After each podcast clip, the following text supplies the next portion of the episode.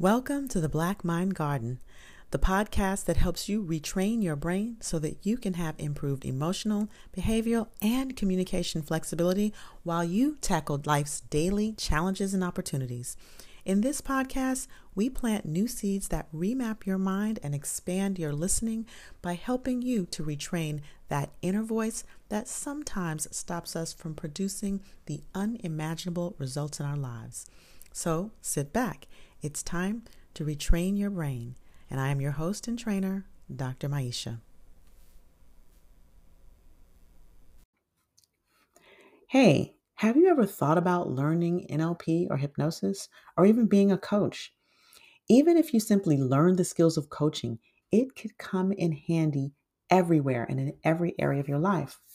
Our mind remapping NLP coach training will give you mastery over language, helping you to improve your confidence, communication, coaching, and leadership.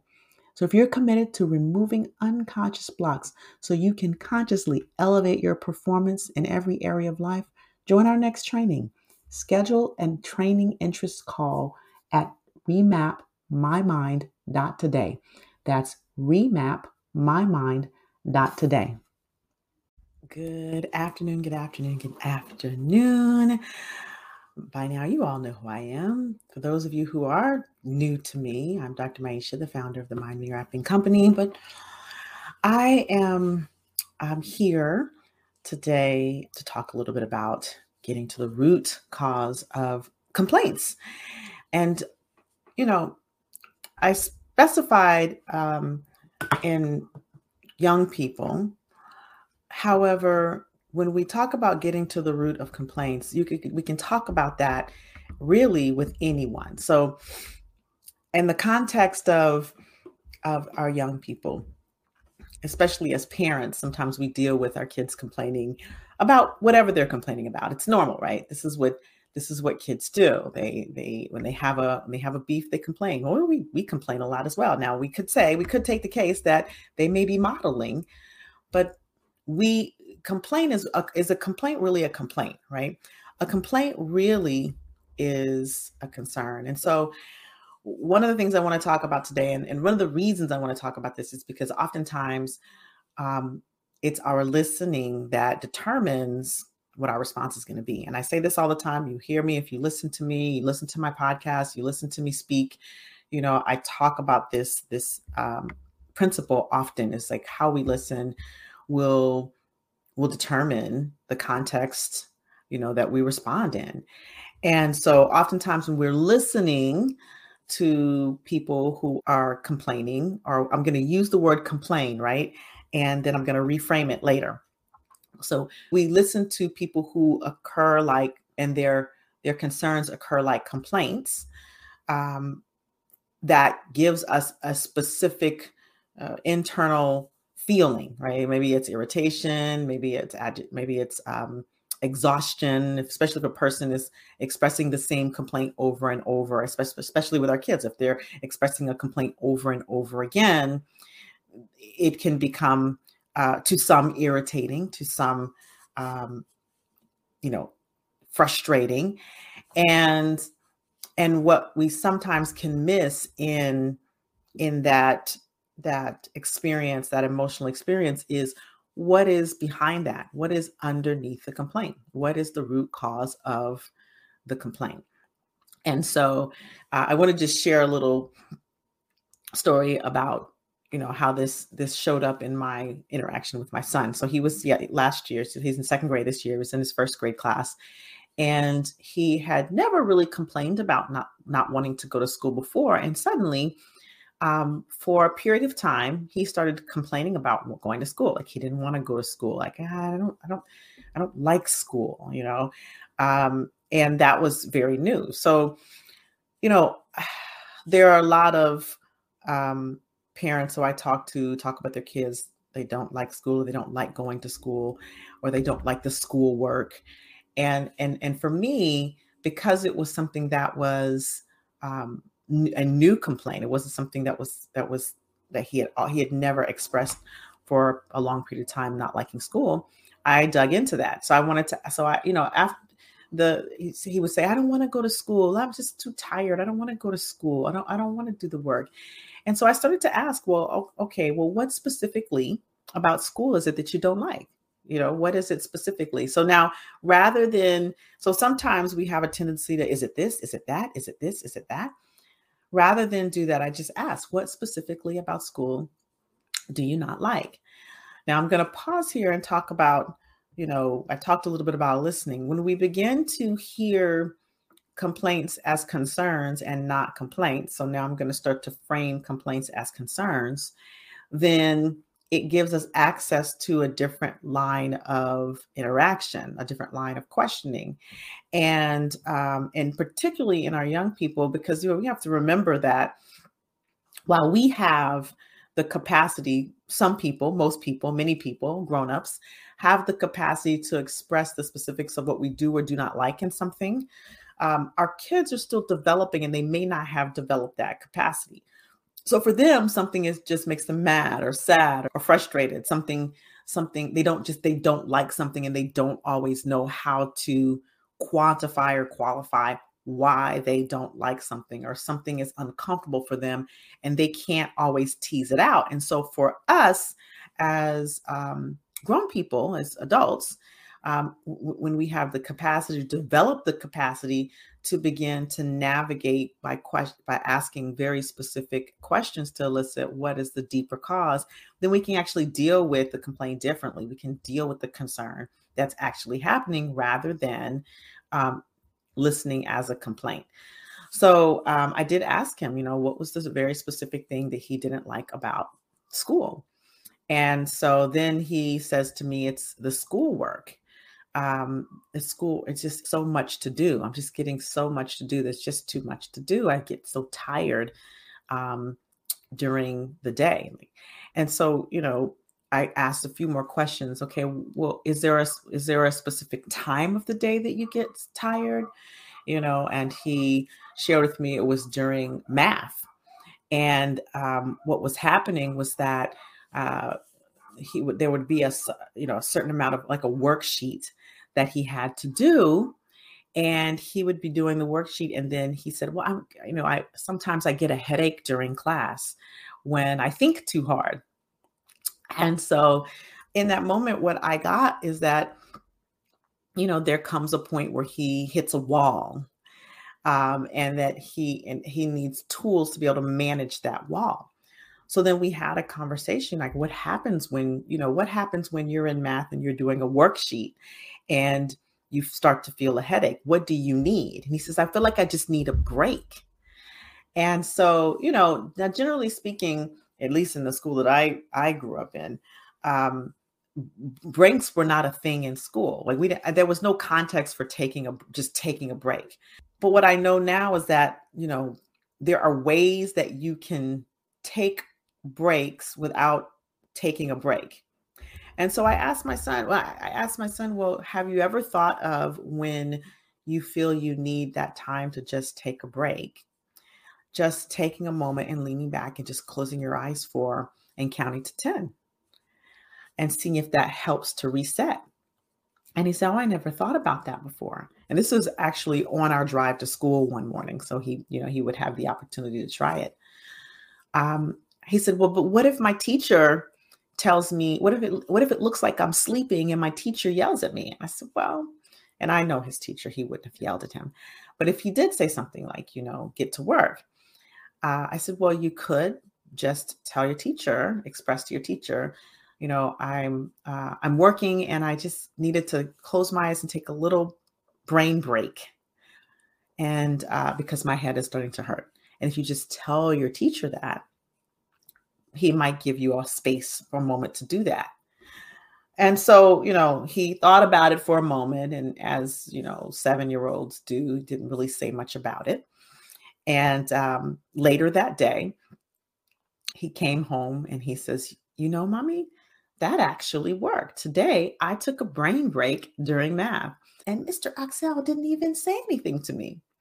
So it was a new tool that, and then from that point on, he had no more complaints about not wanting to go to school, right?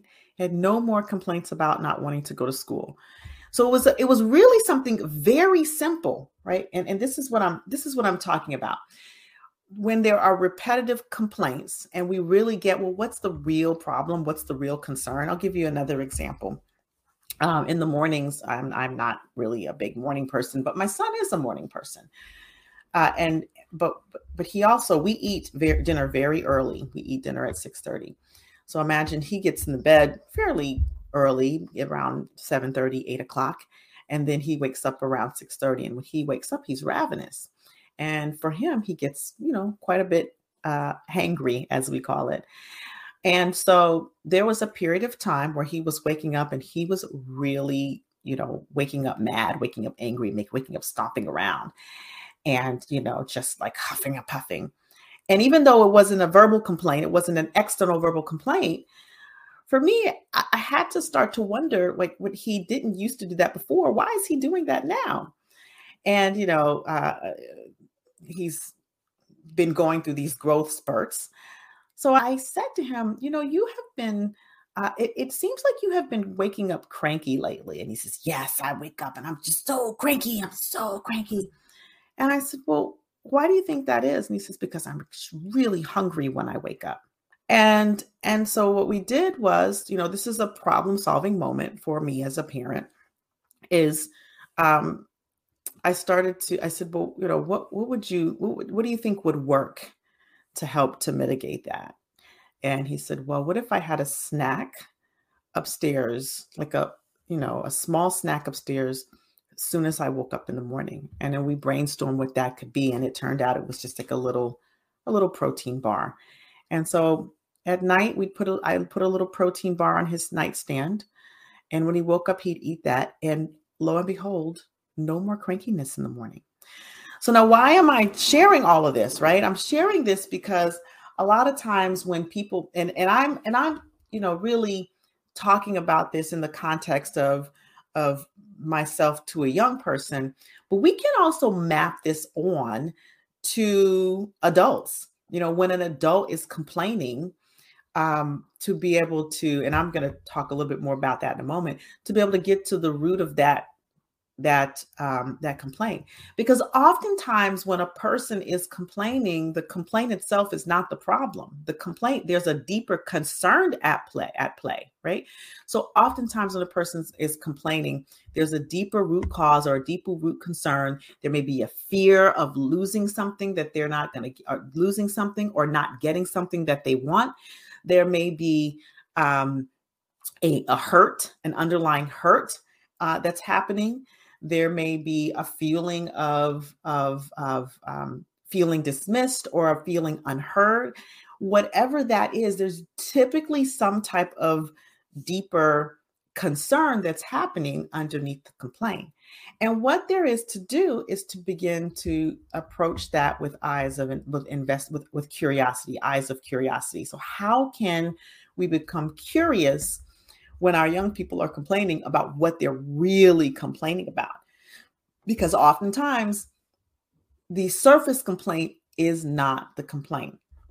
So, you know, this is one of the things that when I um when we do our our trainings, my my conscious communication trainings, whether I'm doing them organizationally or whether a person is coming to my NLP trainings to actually learn these tools and techniques at a at a deeper level, we talk about what are the the questioning. First of all how do you listen to someone in order to get them to the deeper root of things? But second of all what are the types of questions that you might ask in order to get them to the deep get to the deeper concern? And then when you have the deeper concern within it and specifically with our kids how do you begin to problem solve? And and not just problem solve for them because i think as parents, as grown people, we feel like we need to problem solve for them, but to brainstorm with them that gives them, um, that invites them into this problem solving process, engage them and brainstorm with them what a solution could be. Because if we always are solving problems or, or, or placating complaints for our kids or jumping to for our, our kids, they will never learn how to solve the problems themselves. And when we begin to listen our complaint, listen their complaints as concerns, then we not only do we reframe it for ourselves, and so how we respond is a little bit different, but we also begin to help them when they have a complaint to begin to have that automatic shift into what is the deeper concern? What do i need? What do i want? Right? So if a person is compl- if a young person is complaining if a um, and you ask what is the deeper concern? You know what do you want? What do you need? What's important to you? Values. You know i always like to talk about values. What's important to you? Then you can begin to say okay well how can we get to a solution that would have the complaint be settled or the concern be settled right?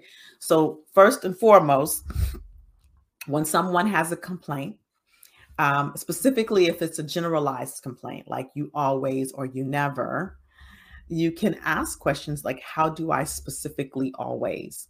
Or what if i didn't? What would that make available? Like if i didn't always um so my son would say you never let me play you know my games on my ipad you know well what about that's important to you right? Or what if i did right? And and and the the the truth is most of the time they're kids generalize complaints because that's the, the, the level of their development. Like for them a one time isn't always and a no times is a never and there's not a lot of gray in between. Now as kids develop you know as they get older and they and they develop that capacity for time you know a lot my son is what eight years old so his concept of time is very distorted and we have to also understand that as parents as well right? As parents as educators as as people who are caretakers of children that their their uh, concepts of time are a little bit distorted. So when we hear an always or never for them it really actually may be always in that moment and or it may be never in that moment and we can challenge that just by one word by saying never like never ever you know or always and then, of course, it makes them think about the last time that that statement was not true. So that's one thing is to challenge the always never, but also is to, you know, when when they say things like "you make me" or "this makes me" or like this makes me upset or this makes me mad or you don't listen to me or you you know like those types of um, complaints uh, or he never listens to me or she never listens to me or my teacher always does this to ask what specifically do they say or how specifically do they say it right? To really start to get underneath what that deeper concern is or what is the picture in their mind that's actually happening that will il- illuminate the problem to be able to be solved right? So if um my son says well you know i um I'm always cranky in the morning, or I'm get so cranky in the morning. Well, how why why do you think you're cranky, or how specifically do you get cranky, or what does that mean for you, right? Uh, you can get to I can get to the underlying cause of he's hungry, and and and then we can brainstorm a solution to that. Um, and so the question I have for you is, you know, what are the what are the things that you hear, the complaints that you hear most often from the people in your life, specifically if you have children, if you are around children, nieces and nephews, um, that that when they're complaining like how do you normally listen to that? How do you normally listen a complaint? How can you begin to reframe that complaint into the into a concern? And how can you begin to utilize these questions like what specifically about that? Or what's important to you about that? Or you know how specifically um, can we solve this problem why is that a problem that's another question you can ask well why is that a problem for you right? Why is it a problem if your teacher never calls on you? Why, what's important to you about your teacher calling on you, right?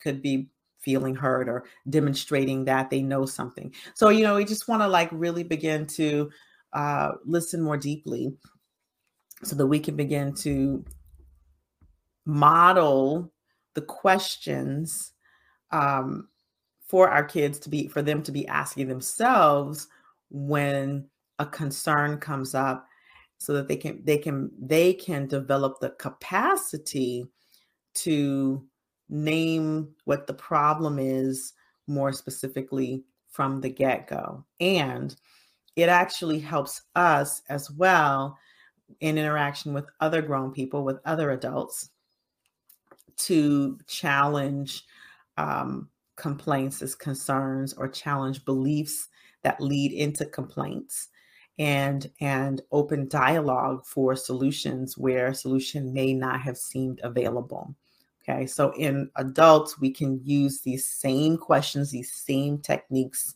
with people who are are complaining in our lives and um, maybe complaining about the same thing over and over again begin to challenge where that that deeper root of that complaint is coming from so that they think differently about it but also with our kids we can begin to uh, understand what's underneath that and help and invite them into the brainstorming problem solving process which will imbue that skill into them as well and when our kids are able to have those skills, they become much more resilient. When our kids are able to um, really start to reframe themselves and they're invited into that process of problem solving and brainstorming, it actually helps them to be much more resilient. And that is what we're going for. And you know that that is my jam. I talk about it all the time, creating the next generation of resilient, empowered, emotionally fluent, and communication flexible leaders. And in order for us to be able to create that, we have to become that. We have to learn these skills ourselves. So, that is what I wanted to leave with you today is, you know, really listening, reframing complaint as concern, really listening to our kids and and utilizing the question how specifically what specifically what's important to you about that as conduits into the root cause of these complaints slash concerns. Now we're going to reframe that now right? And then inviting them once you get that deeper concern inviting them into the brainstorm problem solving process to empower that skill and imbue that skill in others. So um, I'd love to hear when you go and try it out how that works for you. And this is the stuff that i teach in my nlp trainings. This these are the things that i teach to my parents my educators my my grown-ups who are wanting to go out and use this work to help others as well therapists. And so if you think you know what I enjoy, you know, these tidbits and you really want to learn the skill, the deeper skill of communication, the mastery of language, the mastery of of flexibility of communication, the expansion of your own emotional intelligence and fluency. And if you want to learn this work so that you can go and help and expand others, and all you have to do is go to remapmymind.com. If you are on the broadcast. That will be in the show notes, remapmymind.com, and schedule, learn more about the training, schedule a call with me, and um, let's get it. So until our next episode, I got something special for you all coming up um, soon. I won't spoil it too much, but we're going to be talking a little bit about personality traits and how to manage different personalities in our kids, how to like really empower them inside of their own personalities. So go apply these principles from today in your life. Leave me a review on the podcast if you're listening on the on the uh, back end of your favorite podcast app. And um, I will see you on the next episode. As always, you know that I am seeing you committed to seeing you empowered because you're the conduit, the bridge to the next generation of empowered, resilient leaders. You're the bridge to a new future. Till next episode, have a great rest of the day and a great rest of the week. Namaste.